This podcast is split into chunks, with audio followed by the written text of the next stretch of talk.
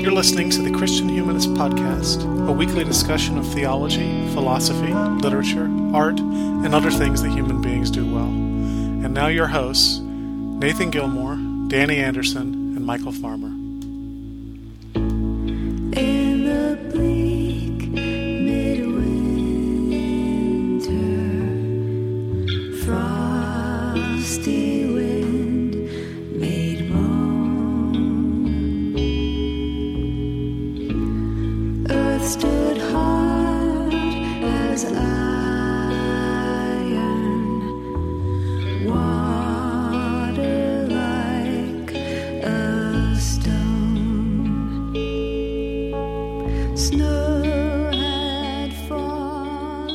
Thanks for downloading another episode of the Christian Humanist Podcast. This is our Christmas special that we record every year in December.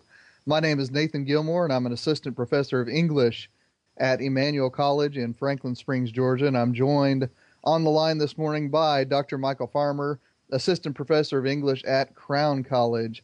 Uh, how cold is it there in Minnesota, Michael? Cold enough that my cable internet stopped working, Nathan. Yeah, we talked about this before the show, listeners. Apparently, it can get so cold that electrons won't move. Uh, so I didn't know that, but then again, I live in Georgia. Uh, unfortunately, this morning we are not with Danny Anderson. Uh, Danny is out of town.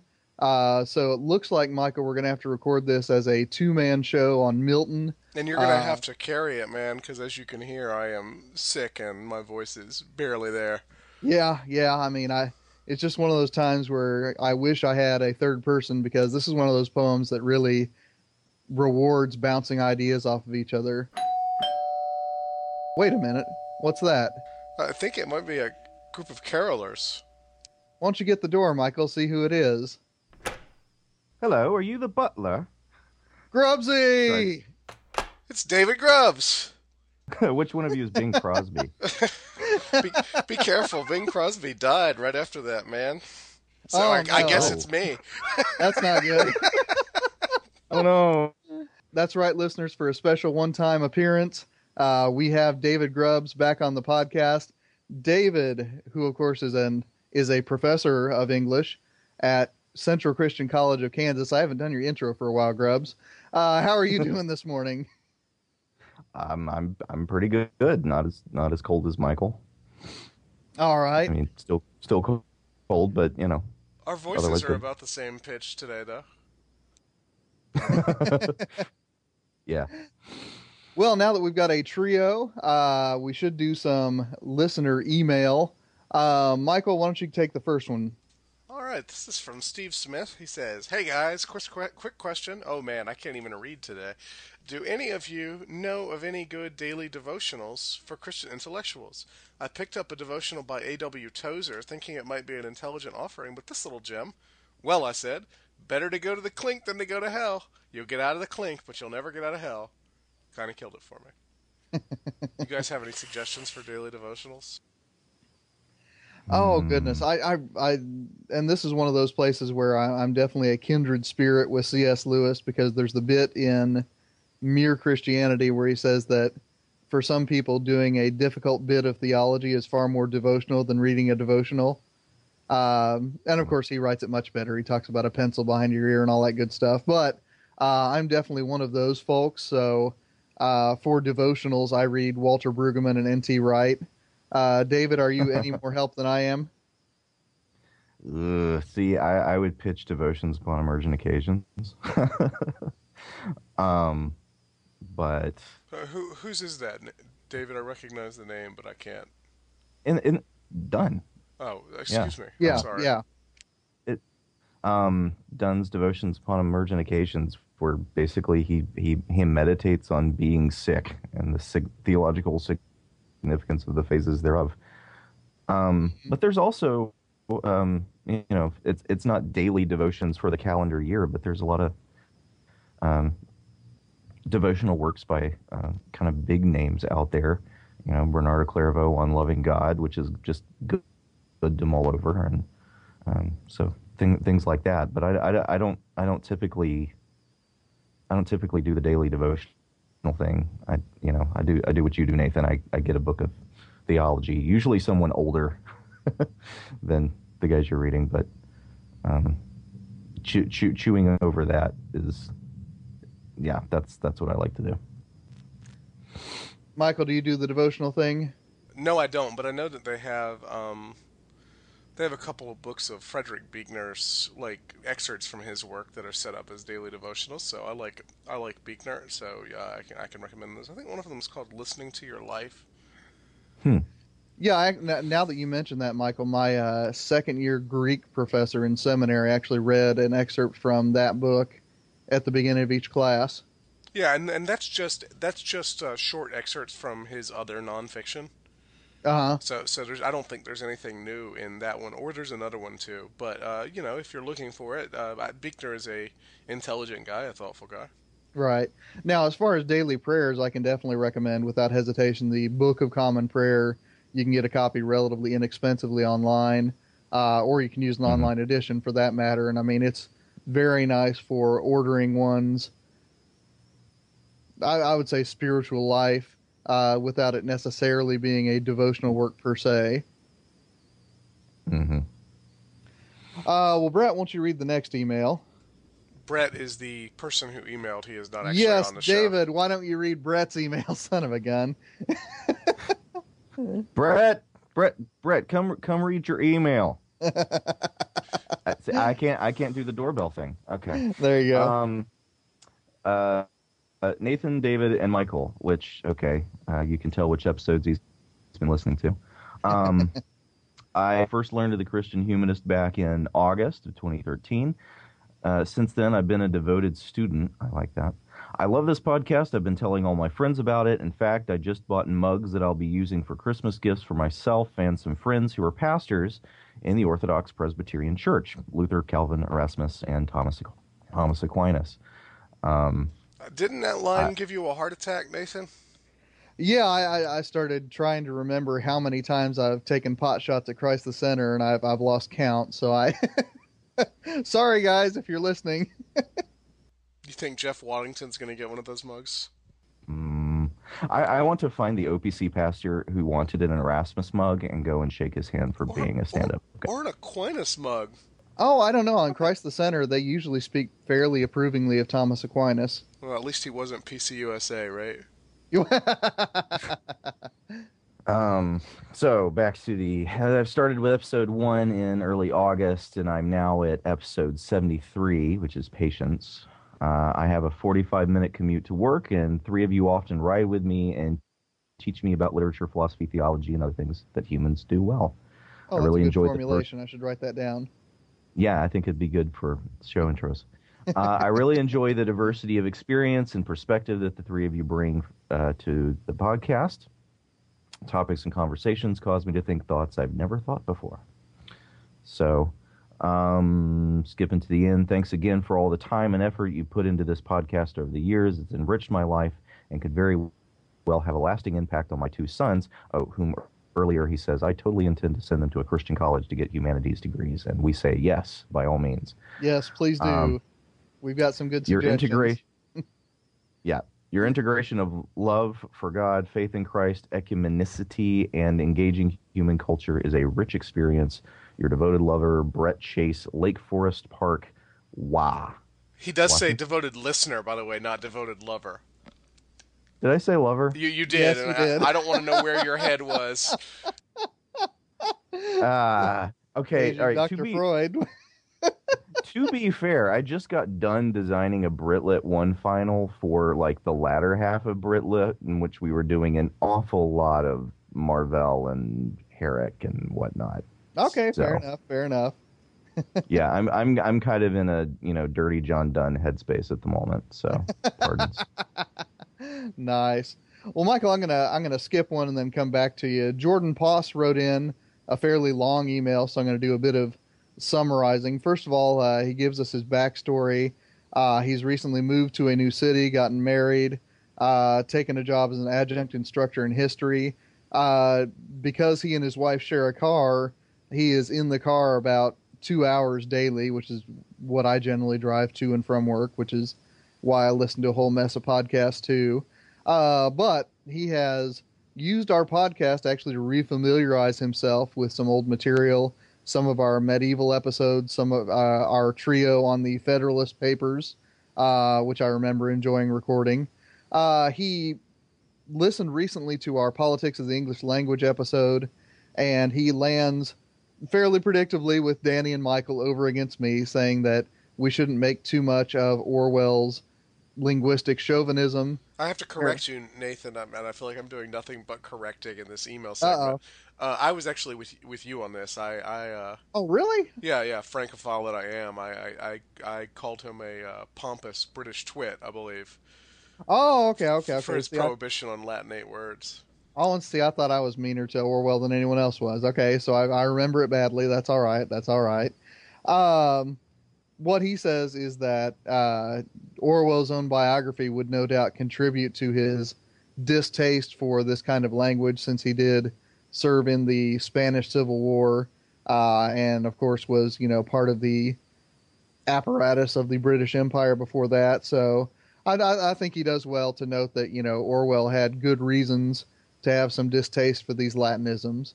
Uh, what I'm interested in is Jordan provides us with a nice, healthy list of potential episode ideas, all of which seem pitched to uh, Danny, David, and Michael's interests. Yeah, that's true. uh, Mostly right, David's. I thought. I, I thought every almost every one of these would be great for when David comes back. Yeah, yeah. So here's his list of potential episodes. Uh, Jordan, rest assured, some of these will become shows. Uh, I'm, I'm just going to go ahead and say that with some confidence. Uh, Tolkien's ideas on art and literature. That sounds fun. Uh, a dedicated Beowulf episode with the Grubbs fanfare. We might have to re-record the fanfare if I remember right. The file got lost. Yeah. Uh, an episode on Batman, which sounds pretty righteous. An episode on conspiracy theories. That's why I was thinking of Danny. An episode on the Coen brothers, which is why I thought of Danny. An episode of G.K. Chesterton, which is for you guys. Uh, an episode on Arthurian legend, Grubsy. Anything else y'all care to put together about Dante? I guess that's the one bone he threw me. Uh, and then he says he finishes his list saying, "I'd love another great book, terrible movie episode. There are just so many, and I have to agree. I think we could do another one of those. You know the great thing about the Great Book Terrible movie episode? What's that? no episode prep. Absolutely. All right, Michael, why don't you read our last listener email that we're going to talk about today, and then we'll move along into the subject matter. This is from Logan Hoffman, who is also a new listener. He says, I just recently discovered your show and I'm really enjoying the subjects discussed, be it the Crusades or Star Wars. I take issue with some of the distaste expressed to certain films, for example, Star Wars and Bram Stoker's Dracula, but it's nothing if not provocative. anyway, I'd be interested if you do an episode focusing on new atheism. It seems to be a recurring issue that I encounter, and I'm curious to hear all of your thoughts and critiques of the subject matter. Once again, love the show and wish you the best. Yeah, I would have to wing it for a lot of a new atheism episode, but I think we could patch one together. Oh, I feel like we would just be courting the scorn of the internet atheists. Yeah, but wouldn't it be fun? I mostly like to watch conflict between other people, not not participated in it myself. yeah, and I actually like to find the hornet's nest and poke it with the stick. Yeah. So See, that's why you and I are friends, though, Nathan, because you can you enjoy fighting and I enjoy watching people fight. Yeah. No, Na- Na- Nathan loves the, the, the internet scorn. Nathan, it's it's like his breakfast cereal. Oh god, well, gosh, and I wish I could deny that, David, but just this morning I, I waded into another uh, feud between uh, the homebrewed boys and some of their uh, frequent interlocutors. So, yeah, I really can't stay out of the fights. They don't call him Mad Dog for nothing, Yep. All right, well, guys, let's go ahead. or and- at all, I should say. well let's let's go ahead and jump into the subject matter. Since this is our christmas episode i wanted to do some nativity poetry. And my favorite nativity poem is of course john milton's uh, ode on the nativity of christ. Uh, david since you're back and since you're our historical background guy uh, what is john milton doing with his life in 1629 when he publishes this poem? What poems of his has he already published that people might already know, and what in his career is still to come?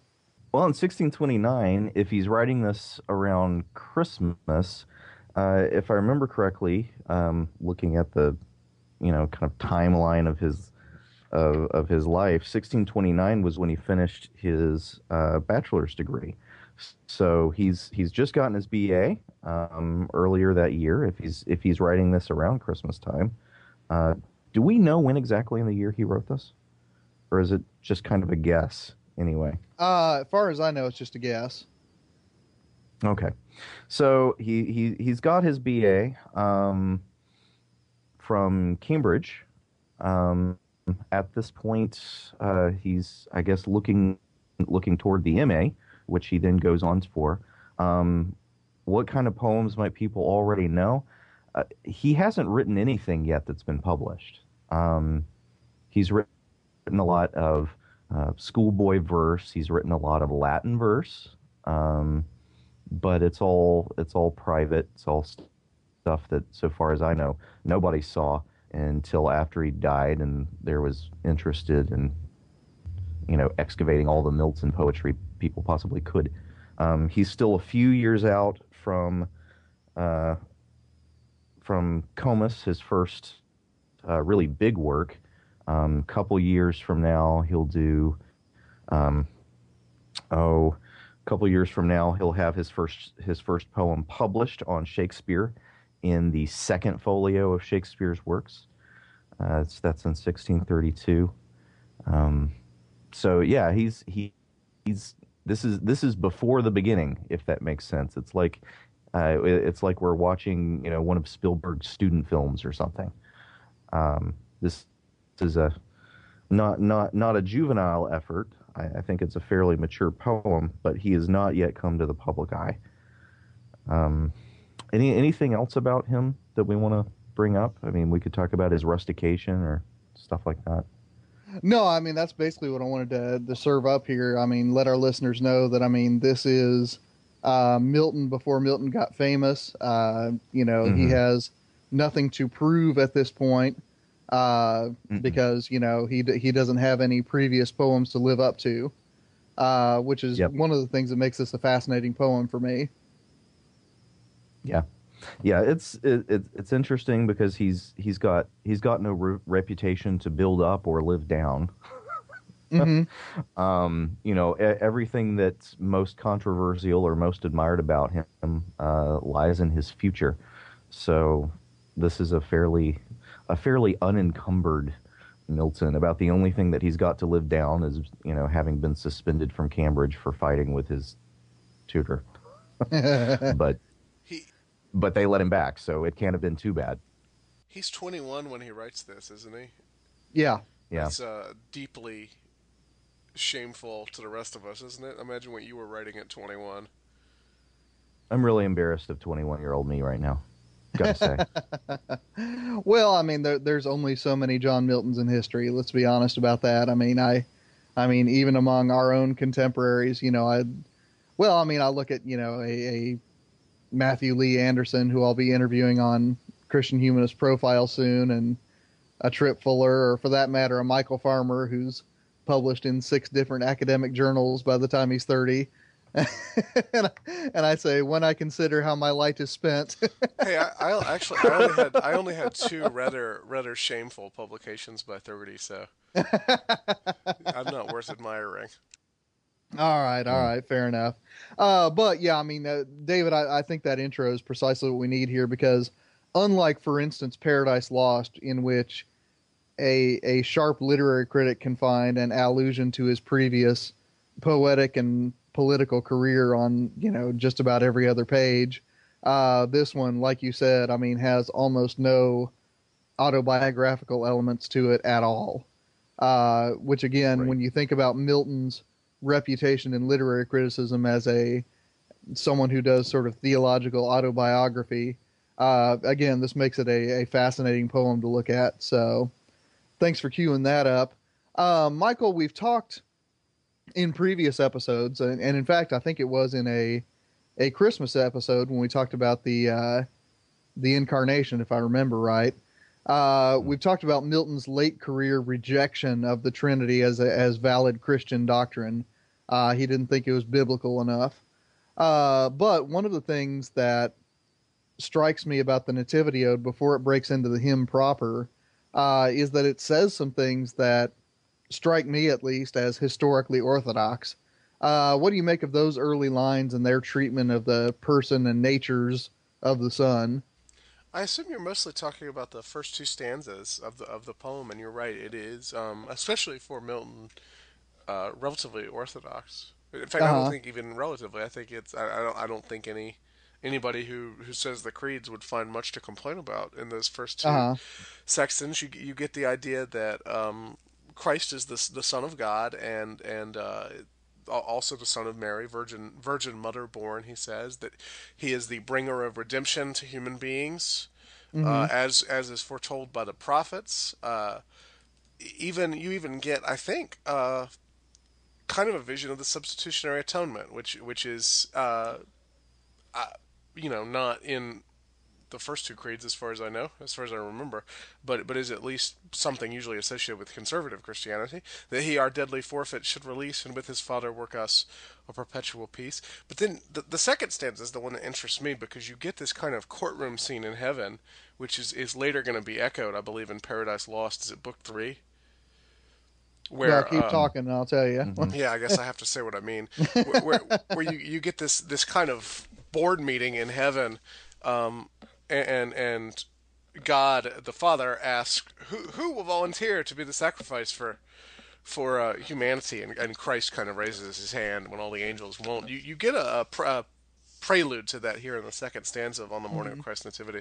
That glorious form, that light unsufferable, and that far beaming blaze of majesty wherewith he wont at heaven's high council table to sit in the midst of tri- uh, trinal unity, he laid aside, and here with us to be, forsook the courts of everlasting day, and chose with us a darksome house of mortal clay.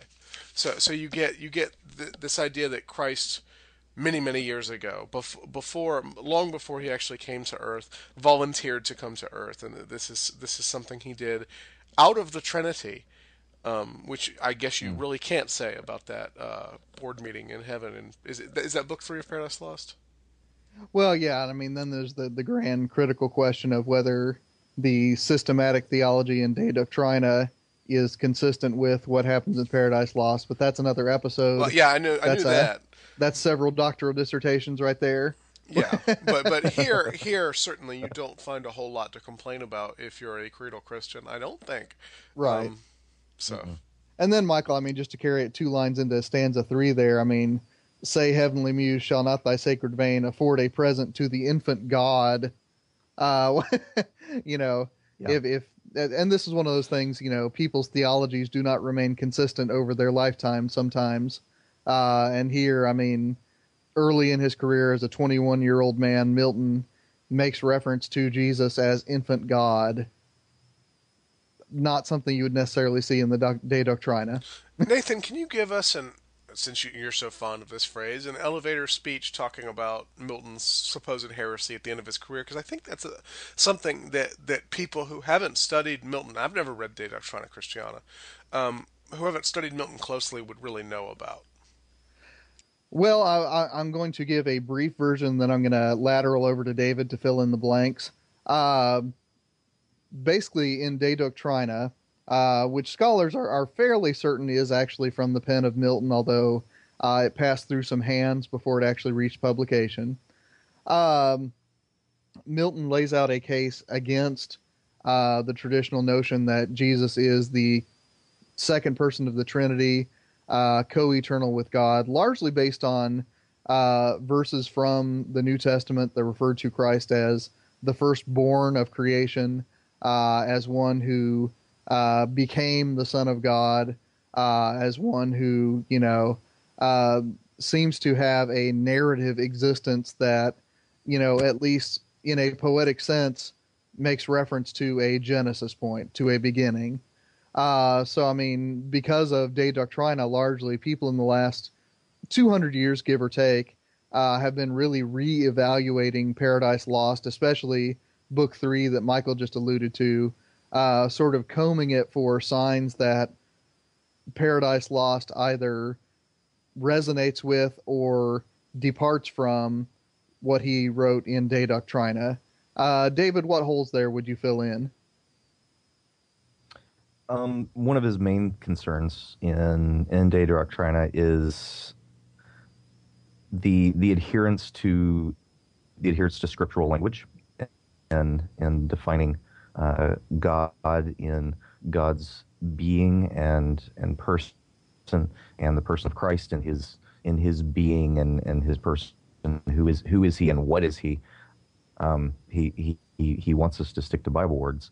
And Mm-hmm. if you read um, if you go back and read book three of Paradise Lost uh, you I, I, I uh, taught that taught that book uh, a couple weeks ago.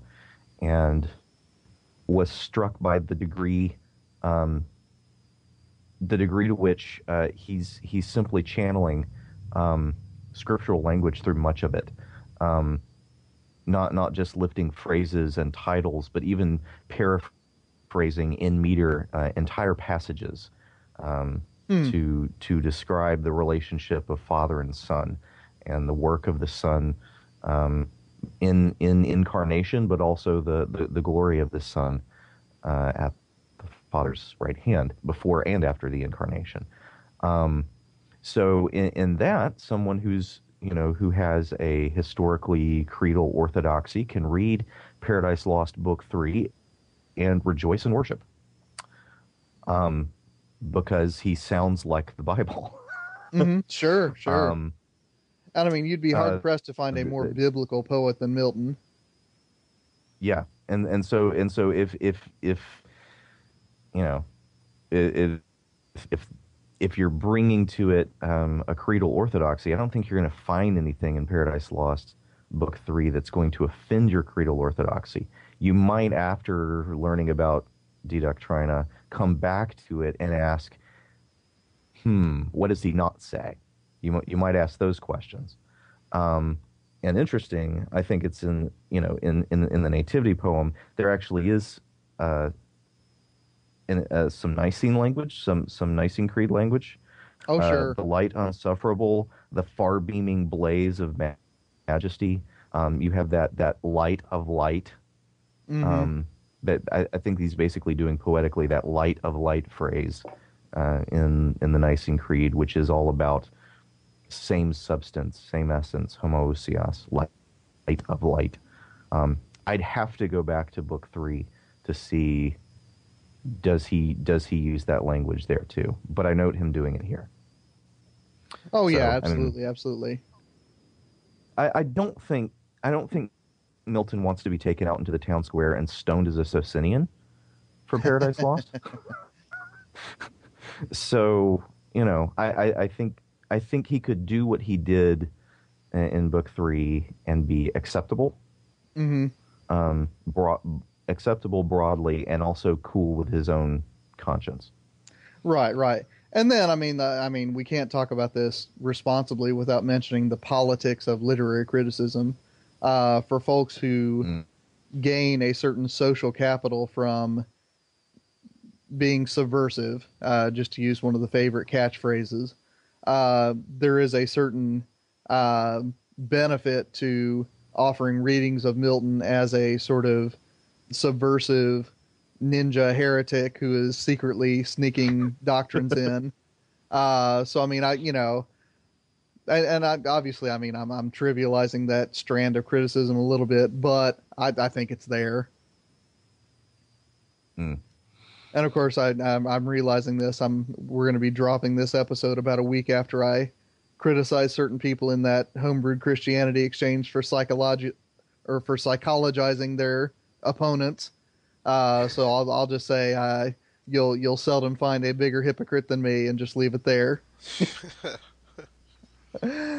uh, well, David, I want to I want to continue into the poem and get a little bit deeper in here. I remember a while ago you wrote a blog post. I can't remember if it was on uh, your own personal blog or whether it was on the Christian Humanist about the so-called sympathetic fallacy. Uh, but I thought about that while I was reading the the early going in this poem, and I I thought it might be a good time for you to talk about that sympathetic fallacy and talk a little bit about whether you see it happening here. How does the large cosmic order of things respond to the advent of the Son in this poem? Uh, and what would you say to folks who would say that such a move on Milton's part makes this a bad poem? Well, the the sympathetic pal- blah, sympathetic fallacy. Um, well, what Ruskin calls the the pathetic fallacy, which is that which is kind of funny. I, I've I want to say I've heard at least one person use the phrase pathetic fallacy to refer to um, inappropriate appeals to pity Yeah, that's how that's how I've usually as heard an it informal used, error. as and, opposed and to the sympathetic. Yeah, and but in, in fact, you know, Ruskin used the phrase pathetic fallacy as you know to refer to this, and Huh. so I guess I, I'm imagining somebody came back later and said sympathetic in order to make it a little clearer. Basically, it's uh, what Ruskin is is criticizing is the attribution of uh, animate life, um, sentience, um, consciousness, uh, willed action to inanimate nature. Um, you know, leaves don't dance; they look like they're dancing. They move as though they're dancing, and uh, he he he thinks it's uh, a sign of of weak-mindedness of not looking at the world as it is to uh, to write poems about leaves dancing or the sun smiling or whatever. Uh, you you need to uh, the poet needs to write about the world as it is, and so be very overtly metaphor, uh, very overtly similitudinous, I guess, not met- just Mhm. metaphorical. Um, come out and say this the this tree, uh, resen- you know, the leaf on the tree re- resembles the movements of dancing. The sun shines down with a warmth that reminds me of a smile, and so forth. Um, frankly, I think Ruskin is full of it.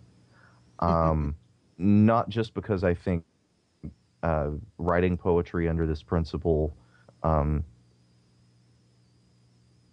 ends up with less interesting and kind of pedantic poetry, um, but also because I think his world is too small hmm frankly. And that that I think, think is the problem here. Uh, the the problem with applying that principle to Milton's nativity poem.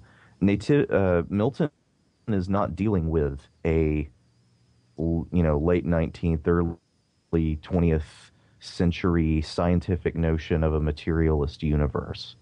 Um, it, the the universe that he describes in this poem is even self-consciously antiquarian. I mean, he he knows about the heliocentric universe, um, or the heliocentric solar system. He he's he's living, you know, post Copernicus, uh, Mhm. but um, he's choosing to write a pretty medieval Ptolemaic universe with you know the Earth at the center of concentric spheres that sing as they turn.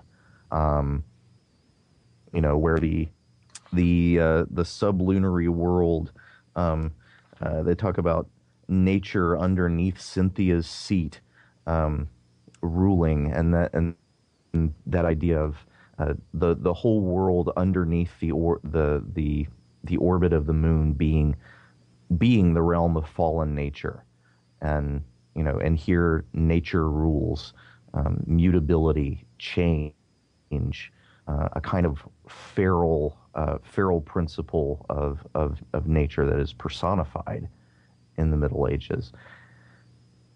And so, uh, when he talks about uh, the earth covering herself so that her God doesn't see her shameful nakedness, covering herself with snow, um, Mhm.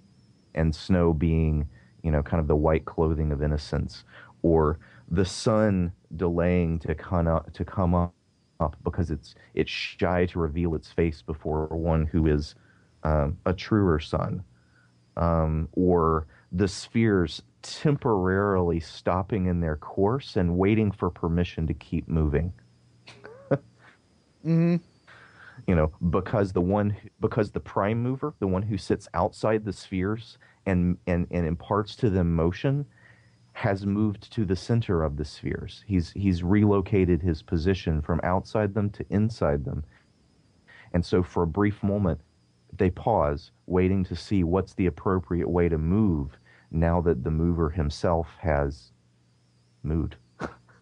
Mhm. Um, I, I, I, I think it's lovely. I, I, I just, I just love the world in here. I love its aliveness, and I think it's, e- I think it's even dispensable from Scripture. Um, you know, this is the creation that groans. You know, Right, right. Um, You know, this is the the earth and the sea rejoicing before the Lord because He comes. He comes to judge the earth. Um, Right, know, or the the- I- trees clapping their hands when Israel returns from exile. Yes, and you know Hosea, God, God making a covenant with the land and with the beasts and you know with Mhm. all nature, so that you know this this shalom that you know with which God graces His people, you know, in the ultimate day, um, is not just is not just a peace that's given to to men of goodwill, but it's peace on earth as well. Um, It it's not just human beings that get saved it's nature too. And and I, I love how much that's in this poem. And Right. even even before humans are, are aware, nature knows what's coming. Right. And Well, and what's interesting is human beings who act as forces of nature also stop doing what they're doing because, you know, in uh, stanza four of the hymn proper, uh, no war or battle sound was heard the world around. The idle spear and shield were high up hung. Uh, so, I mean, the the idea is that you know even the the god of war, so to speak, takes a day off when Jesus is born. yep, I love that. Which is interesting because it may or not be may or may not be true, right? It says king sat still with awful eye. It's hard to read that without thinking about Herod, who who does not stand still with awful eye. In fact, he he kills every infant child in Bethlehem. Well, sure, sure. I, I But that's a little later. yeah, yeah. I assume I assume awful is the uh, old-fashioned word meaning what we would, we would say awesome. Yeah, yeah. Yeah, full of awe, not like terrible. Right, or one that inspires Right. awe. Well, I mean, for good or bad reasons. I mean, that's that's one of those words, awful, that unfortunately has narrowed in its connotations in the modern era. So the song should really be "Our God is an awful God." Oh yeah, yeah, yeah. I've I've proposed that to my Emmanuel College students, and they didn't much like it. for some reason. but yeah, you- you're you're obviously dealing with like a uh, a spiritual realm here. No, he's not talking literally, which is, I mean, I, I'm with you, David. I think the distinction you made there between simile and metaphor is, is a good one. Ru Ruskin wants us essentially not to speak metaphorically, which you know, forget him. that, that, that's stupid. There's some things I could say about Ruskin, but this is a family podcast. But Yes. I, I will encourage everybody to look up what happened to Ruskin on his wedding night. Oh goodness. Taking pot shots at dead people, man. Yeah, well, Oh, that's that's what we do on this show, man. Um, well, Michael, uh, the, the main event of this poem, for my money, uh, is the demise of the gods when the son of man, when the son of God arrives. Uh, Hmm. Take a few minutes to talk about this poem's way of imagining the relationships between the nativity and the old Levantine gods. you know, all I could think of last night in my NyQuil stupor was that Christmas special you talked about last year where Santa Claus is apotheosized. it's brought before the Council of Elders. You kind of have that here, too, except the Council of Elders, instead of talking amongst themselves and, and allowing Christ into them, shuts up. You, you know, they're they're no Yeah. longer elders. So so you get I mean it's it's the bulk of the poem really is you, you get this this uh, world tour of gods. You get um, the the Babylonian gods Moloch and you know there's the, the the massacre of the innocents again. You get Balaam, you get the gods of the Nile, Isis and Horus and the dog Anubis. Um, you you even get um, Never mind. I, I was going to say you get the Norse gods, but that's not true. Osiris is, is Egyptian. I get him confused Yeah, with yeah. Odin many times. Mhm. Um, but the point is, all of these former mythologies, which once held sway, which were once reliable and even true, apparently, uh, are no longer true because they have all been superseded by the birth of the Christ child. And, I'm, I think here of uh, I, I think it was a belief of C.S. Lewis's that Christianity fulfills not just the the mythology of Judaism, but the mythology of all religions, and, and and so one need not worry that many of the stories in the Bible feel like myths because of course they do. They are myths in this deeper sense where they're still true and where you know where where the the person of Christ fulfills all of world religion instead of just Christianity. It's it's a it's a move outward. It it, it seems like a narrowing, and I guess in some ways it is, uh, because they're all coming to this focal point. But at the same time, it is it is an acknowledgement that these other religions had, although no longer have, power. Mm. It's it's an oddly universalist move for a Puritan. Mm-hmm. Mm-hmm. But a weird kind of universalism. Uh huh. It's a it's a universe it's a universalism by conquest. It's a it's a Christian, uh, you know, distinctively Christian universalism. Mm-hmm. I, I, I would, I, you know, I, I see it most clearly in Lewis, who, who, depending on whom you ask, was himself a universalist. You know, you get that scene in the last battle where Aslan says, "Well, if you served all these other masters, you were really serving me and didn't realize it." Mm-hmm. And I, I think there's something there's something similar here.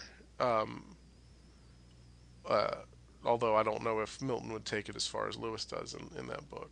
Yeah, I mean, what interests me is that you know uh, Milton, who obviously is you know just supremely biblically literate, uh, doesn't go with the sort of Isaiah 44 route that all of these gods uh, never were anything but blocks of wood that might have turned into gods or might have you know been firewood to roast your meat for the evening's meal, Mm. uh, but rather the Christ event actually throws down these gods. Uh, so I mean, the the text that I immediately thought of was Psalm 82, where uh, Adonai comes into the assembly of heaven and starts throwing down rival Elohim who do not give justice. Um, Mm. And granted, I mean, even in the New Testament, you get a reading of that that you know that's a reference to earthly kings. Uh, I would say yes, and uh, you also have the Hebrew word Elohim there to describe those high officials. So I, I think it is still a responsible reading to say that at the very least you've got divine resonance there, and that's what I see here. I mean, in in this section of the poem is that uh, at the advent of the Son of God, uh, you know, he starts from Delphi and pretty much moves east from there. Uh, all of these, all the, all of these famous deities from the cultures surrounding Israel, uh, all. You're right, Michael. I mean, they're all rendered instantly powerless. What were you going to say now? That it actually begins even before Delphi, because in the third stanza, the one you read earlier, Uh huh. the muse is is roped into service of Christ. Oh, interesting. Okay. You know, the muse is herself a goddess. So, um, Yeah, I, I, I always forget that the muse is a goddess in Milton, though, because I, in Well, my he- mind, it, he- he it's does just call- something he mentions at the Well, he beginning does of a call it the poem. heavenly muse. yeah, He, he does call it the heavenly muse, though. So you know, it, I, I wonder if he'd already developed the idea that, that he invokes at the beginning of Paradise Lost, where he's he's he's kind of equa- equating the Holy Spirit with the muse see, I, I, I take it in its in its relationship. to spirits. I take it I take it to mean that the the muse, like these other gods, is not so much vaporized as as brought into service of Christ. hmm. Okay. Huh. Interesting. Hmm, Okay. Um, I did want to say one thing about this. Um, the the oracles not being able to communicate um, was actually a pretty standard piece of patristic apologetic. Um, You'll find in oh Eusebius of Caesarea. I think Augustine mentions it. Um, a lot of different early apologetic writers in the uh, third and fourth centuries um, of Christianity will actually make the claim, which apparently had had at least some kind of historical currency um, that people would acknowledge this. That uh, when that when Christ came, the oracle stopped talking. Hmm. Um, so so when when he talks about the, the oracles going dumb in line nine or in uh, in stanza nineteen, he, he's he's actually invoking he, he's actually invoking a commonplace um, among the church fathers. Uh, the idea that you know the old gods did communicate because they were demons. Um, they communicated by inhabiting idols and speaking through them, or inhabiting people and speaking through them, Mm. and that the coming of Christ um, binds those uh, deceptive false gods from being able to exercise the kind of influence, the kind of jurisdiction, uh, the kind of um, supernatural sway that they had before.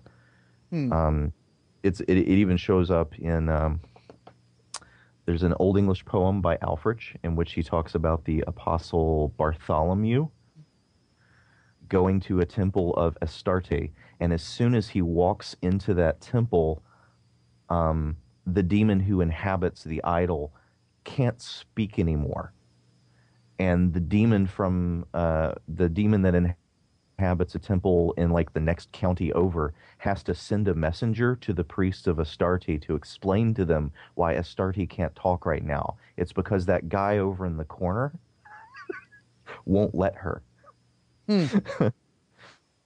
I'll Yeah. be. So, yeah. So so Mil- Milton's in tune with, um, he he's he's in tune with with ideas, um, much much older, uh, than the time he's living. I don't know. Maybe maybe then in Cambridge they were still they were still presenting this in whatever kind of um, apologetic divinity class or church history class or whatever. I don't know what their curriculum looked like, Mm, mhm. but he'd encountered this somewhere. I think. So, in other words, I mean, locating this at the moment of the nativity might have been a poetic invention, but the event categorically is something that he probably culled from history. Yep. Absolutely. Cool. Yeah. He's a smart guy.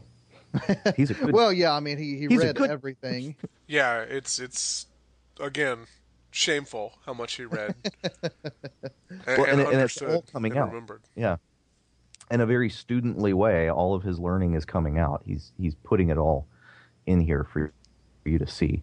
I'm confused though. I thought the purpose of poetry was to express individual emotions. oh, here we go again. Well, we already hit Ruskin, so we'll just hit Wordsworth too and consider that done. Oh, I get that. Dropped a pun on the end there on us. Yeah. Well, anyway, David, uh, one of the things I tend to do when I talk about poetry is to rush past the form of the poem and straight into the ideas, and I've done it again with these show notes. Uh, so take a moment, David, to back up for us and talk about the conventions of this po- poem. Uh, in what ways is this typical of 17th century English verse? And in terms of artistic mastery, uh, how does Milton practice verse writing in this particular piece? Well, um, he has not yet attempted to persuade himself and others that uh, unrhymed verse is the superior way to go, um, because he's rhyming here. Mm-hmm. Um, what I found interesting is that the first four stanzas, um, the oh, what would you even call it? The in, the invocation, the the proem, the uh, whatever. Uh, the first four stanzas are kind of an introduction, and then uh, after that comes uh, the main body of the poem, which he calls the hymn. Mm-hmm. So there, there's a there's a formal distinction here. This is this is a looks like a classical distinction to me. Um, you have the invocation, in this case, an invocation of the muse, uh, like what you you know that you pointed to, Michael. Say, heavenly muse, shall not thy sacred vein afford a present to the infant God?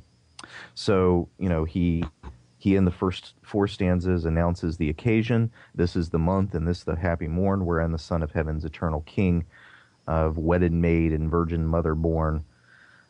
So it's Christmas time, and O Muse aid me as I, you know, sing something that probably has been attempted in, you know, prose and rhyme. Um, so first is that those are the larger structures, the introduction and the hymn itself. Um, it's stanzaic verse. Uh, both the introduction and the hymn are divided into um, divided into very formal stanzas, though he has different rhyme schemes for each, um, uh, which which I thought was interesting. Um, an A B A B B C C rhyme scheme in the introduction, and a B B or in an A A B C C B D D uh, rhyme scheme for the stanzas in the hymn. I tried to do something allegorical with that and was not success, successful. Um, so, is this typical? Yes, it's typical. It's it's very structured. Um, it's very learned. It smells like Donne in that sense. um, very stru- structured, very learned, um, very metrical, very um, methodical with the rhymes. Um, some of the rhymes I don't think are entirely effective. Um, and he, I don't know, maybe he looked back at this one and and blushed at some of the some of his choices and decided that rhyming was for the birds. Um, yeah, my personal favorite is Peor and Baalim forsake their temples, deem. yeah. Though you, you kind of have to know that, that when you're pronouncing the Hebrew there, that you pronounce the I like that. Oh, I know, I know. But any, anyway, th- this this seems pretty this seems pretty typical for me. It's it's not Mhm. you know it's not remarkable 17th century English verse. It's it seems pretty normal. Um, the stuff that I admire is, is you know his content, his metaphors, his phrases. Um, the prosody is um, you know nothing nothing for the history books, unless I'm missing something. Michael, is he missing something? Oh, I'm the wrong person to ask about form. I, I mean, I mean, the the uh, m- the meter changes quite a bit from line to line. Is about all I noticed, but uh, I mean, yeah. Uh, Like I said, I'm not the person to ask about form. It's not something I usually think about either. Right. I mean, and you know, that's that's one of those things where, on one hand, it's unremarkable in its 17th century context. David's absolutely right. I mean, this is the same sort of thing that uh, someone who grew up reading Ben Jonson and John Donne would probably produce as a 21 year old. Uh, But on the other hand, I, I still have to say, of the era in general, uh, I still have a great and abiding respect for people who can do poetry within these rhyming metrical forms uh, without making it sound hokey. Uh, and it's one of those things that I, I you know, uh, it's not an entirely lost art. I realize people still still do write rhyming verse. Um, I guess the other thing I would say is that uh, while it is structured and it does rhyme, uh, as you two have noted, it does take some liberties with the meter. So, in other words, this is not a sort of uh, dogmatic ode form uh, exercise. I mean, this is something that does have some liberty to it, uh, even though, you know, by 21st st- century standards, uh, to us, it strikes the eye as very, very orderly and structured. So, um, yeah. Well, I want to fast forward a bit, Michael. Uh, one of the things that, that strikes me about this poem, because we are doing a Christmas special, is uh, what a different kind of imagination of the nativity is. The occasion of this poem is without a doubt the season of Advent in the English church. Uh, but in what ways, if any, does this poem connect with what we post Charles Dickens moderns think of as Christmas? Uh, in what big picture ways does this poem's imagined world differ from what Irving and Dicking, Dickens and National Lampoon and other recognizable Christmas writers offer us? Well, there's snow. And, and, and there's a Christ child, and I think that is about it. We, if if our listeners will think back all the way to our very first Christmas episode, Wars on Christmas, you will remember that the Puritans were no particular fan of the holiday, and in fact, it was banned in Puritan New England for a, for a while in the 17th century. So um, it, it is not a surprise to see him not treating Christmas as this feast day where everybody comes together and blah blah blah. There's no emphasis on family. There's really no emphasis on us as later Christians. Really, what you get is a flight of monsters, um, more than you get anything we would recognize as Christmassy. Um, and so, in, in that sense, it's it's kind of a useful correction to the hallmarkization or commercialization of uh, of of Christmas in the United States because there's nothing here that you could commercialize. I wouldn't think unless you wanted to make action figures of the various gods. That's gods, what I was thinking of. which you know I would be in favor of. Okay, cool. It's like the, it's like Krampus Garden. Uh, uh, David, can you make that happen on Zazzle?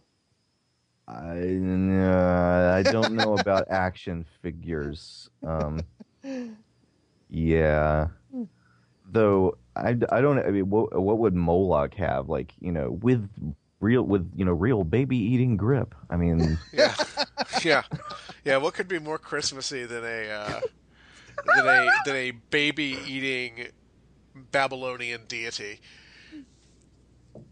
that would be Moloch would swell. Although again, I think it, he might look like the Krampus. I mean, I, I wonder. I wonder to what degree, what degree those those weird kind of Central European.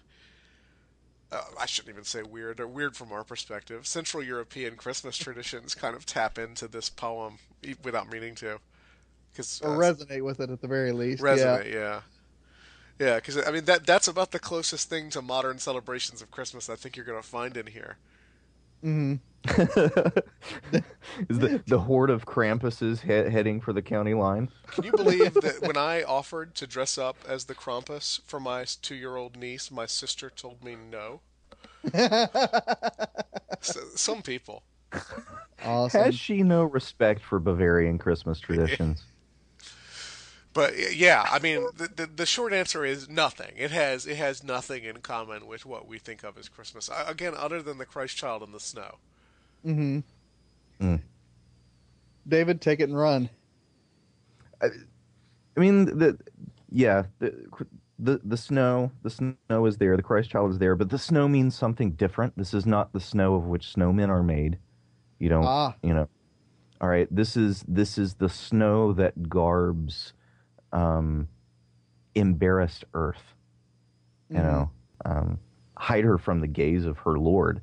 Um, you know, basically, the the the king has come calling and caught nature, you know, unready, and, and she throws on her bathrobe, um, Mhm. because uh, it's it's it's it's all she has time for. There's this this kind of, you know, hasty, quick clean up. He's here. um, also, it it has the nativity scene, right? The nativity scene that you'd rest that you'd you'd recognize. You've got a Mhm. stable, and you've got a virgin mother, and you've got an you know infant holy, infant lowly. Um, but this this stable is now the center of the entire universe Yeah. with with everything in it stopped for this moment and oriented to it and looking at it um you know the the these these stars themselves um stand fixed in steadfast gaze um and and they will not take their flight uh, until their lord himself himself bespake and bid them go. So it's it's like this this moment that freezes time, and that nativity scene, which at the moment at my house is sitting on top of the television because we don't have a mantle. Um, that's the center of the universe. It's not the thing that you drag out after Thanksgiving and find some place to put it, and you know hope hope nobody breaks the baby Jesus or whatever because he's ceramic and grandma gave it to you. It, it, it's like this is the center of the world. And and the deeper mystery is that even though Milton writes this poem where creation almost literally stands still for it, in in mm-hmm. real life nobody notices. Yeah. This mm-hmm. happens. This happens in a jerkwater burg in a, in a back alley, and and, and, it Yeah. is, and is witnessed only by shepherds. Right. Although to be Yep. fair, I mean the way the poem phrases it, uh, the kings stop waging war not in recognition, but as if they surely knew. So I Mhm. mean, I, I think there's some recognition of that.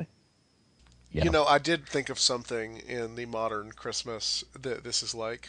Uh, oh. Have you guys ever seen those nativity scenes with Santa kneeling in front of the baby Jesus? The- you, Oh, you kind of you kind of do have that, right? Except instead of Santa, it's the Krampus. It's the all these pagan gods. I, I don't think they're bowing. I think they're running. well, yeah, yeah. I mean, if Milton got a hold of But, that, he would say, yeah. you know, all of a sudden the elves went on strike and all of his toy making machinery broke. hmm And they strung him up. Now, now. so I, I do like the very last line. Um, all about the courtly stable, bright harnessed angels sit in order serviceable. I mean, hmm yeah, this is a totally different nativity scene. You know, flanked with armies of angels at ready. That's that's really cool. Yeah. hmm Yeah, I mean, I, I what I noticed most of all is sort of the moral philosophy that seems to govern a lot of expressions of moral of modern Christmas, uh, where Christmas is this sort of cyclical season of the year where good sentiments arise that had been masked apparently by the heat of summer or whatever the heck happened. Um, and you know the I, I never can explain that. Uh, but you know, I mean, the idea is that Christmas simply uh, fans the spark that lies at the heart of every human soul. Uh, you know, the natural capacities we have to do good to our fellow human beings. Uh, and this, I mean, has no time for that. I mean, it is an actus dei from beginning to end. Uh, it Hmm. is the Son of God coming into the world, dispelling idols. Uh, you know, creation for a moment, even the God of War, so to speak, uh, falls into line, acknowledges the sovereignty of the Son of God, um, and you know, like Michael said and like David said, I mean, it's a very refreshing alternate imagination to the very sentimentalist at the very least, and I would say almost uh, secular humanist vision of Christmas that so often gets played out in Hallmark movies and jazz like that. So, uh, yeah, I mean, in my mind, it's good medicine.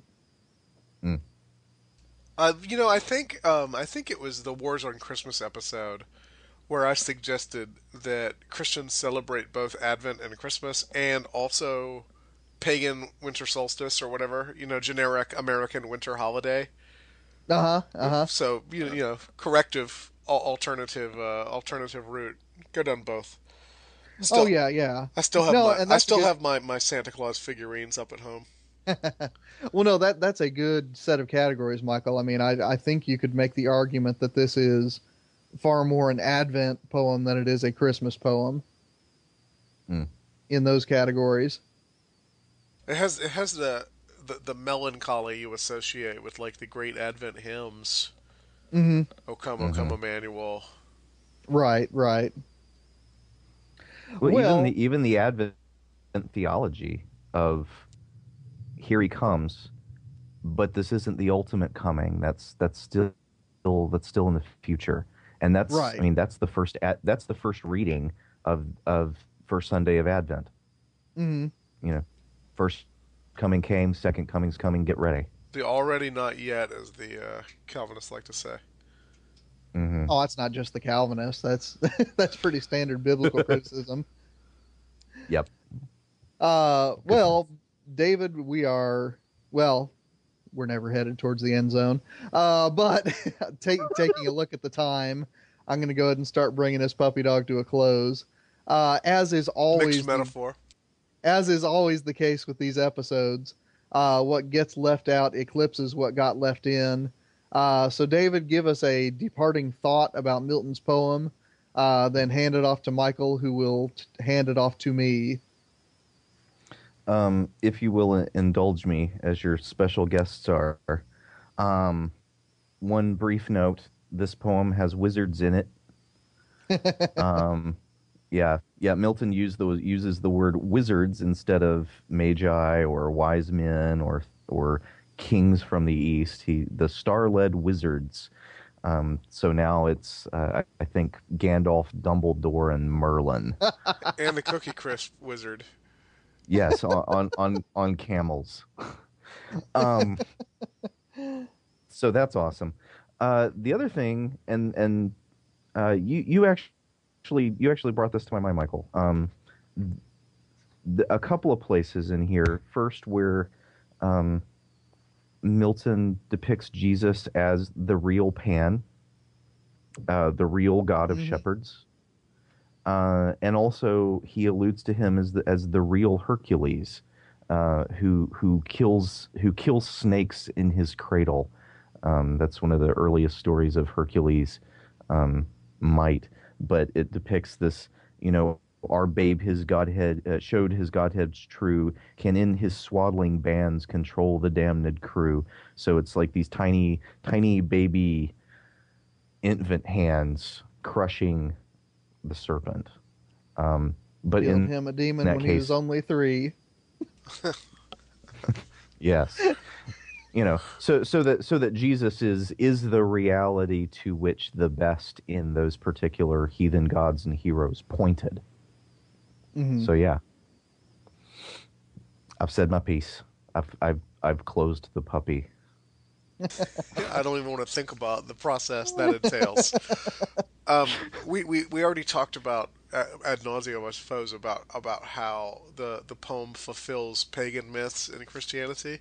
I want to point out it also fulfills philosophical naturalism, which was but a gleam in its daddy's eye at the time Milton's writing. If you look at stanza ten. Nature that heard such sound beneath the hollow round of Cynthia's seat, the airy region thrilling, now was almost one to think her part was done, and that her reign had here its less fulfilling. Even naturalism, even the belief that the, the natural world is all there is, is fulfilled by Christianity and, and, and shunted aside or brought into the service of the uh, the higher order, if you prefer. Mm. Nathan? Very good. Uh, one one thing that impressed me on this reading is actually stanzas 15 and 16. Um, and it's the sense that the Advent is always a season of expectation and delay. Uh, Stanza 16, well, I mean, I'll start in 15. I mean, uh, the idea that creation at the Advent is ready to let truth and justice basically overtake the earth, drive out all corruption, so on and so forth. Uh, and then stanza 16, but wisest fate says no, this must not yet be so.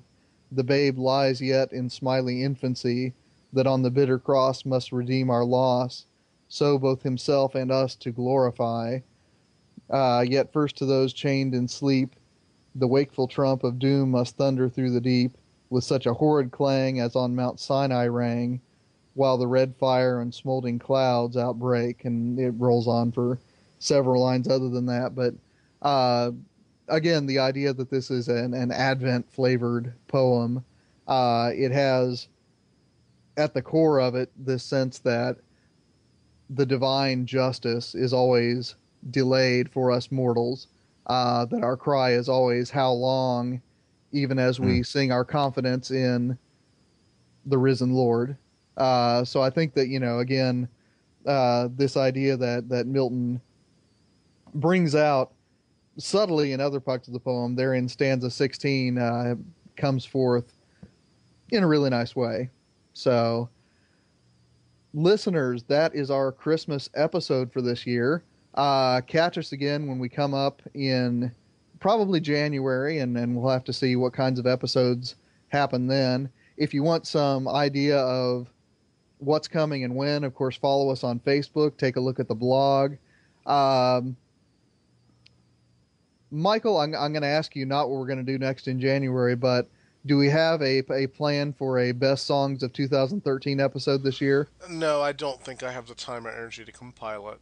All right, fair enough. I will. enough. You know, it, I'll tell you what my number one would have been though is uh, "Pink Slips" by Okkervil River.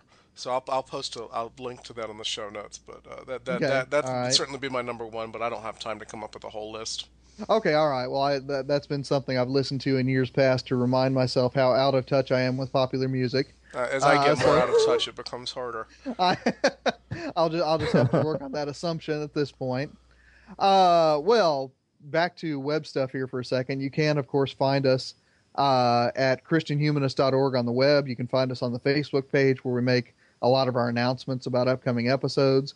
You can email us at thechristianhumanist at gmail.com, and we'll try to read those on the air if we have time for that. Uh, you can also go to iTunes. We encourage you to do that because the ratings and the reviews we get there uh, bump us up in their search algorithms, and people who are looking for this sort of conversation uh, can join us because it's always more fun to have these conversations with friends. So, in the meantime, as we await the coming of our risen Lord and as we await the coming of the next episode, uh, this is Nathan Gilmour in behalf of Michael Farmer and David Grubbs saying, Let your sins be strong, let your faith be stronger.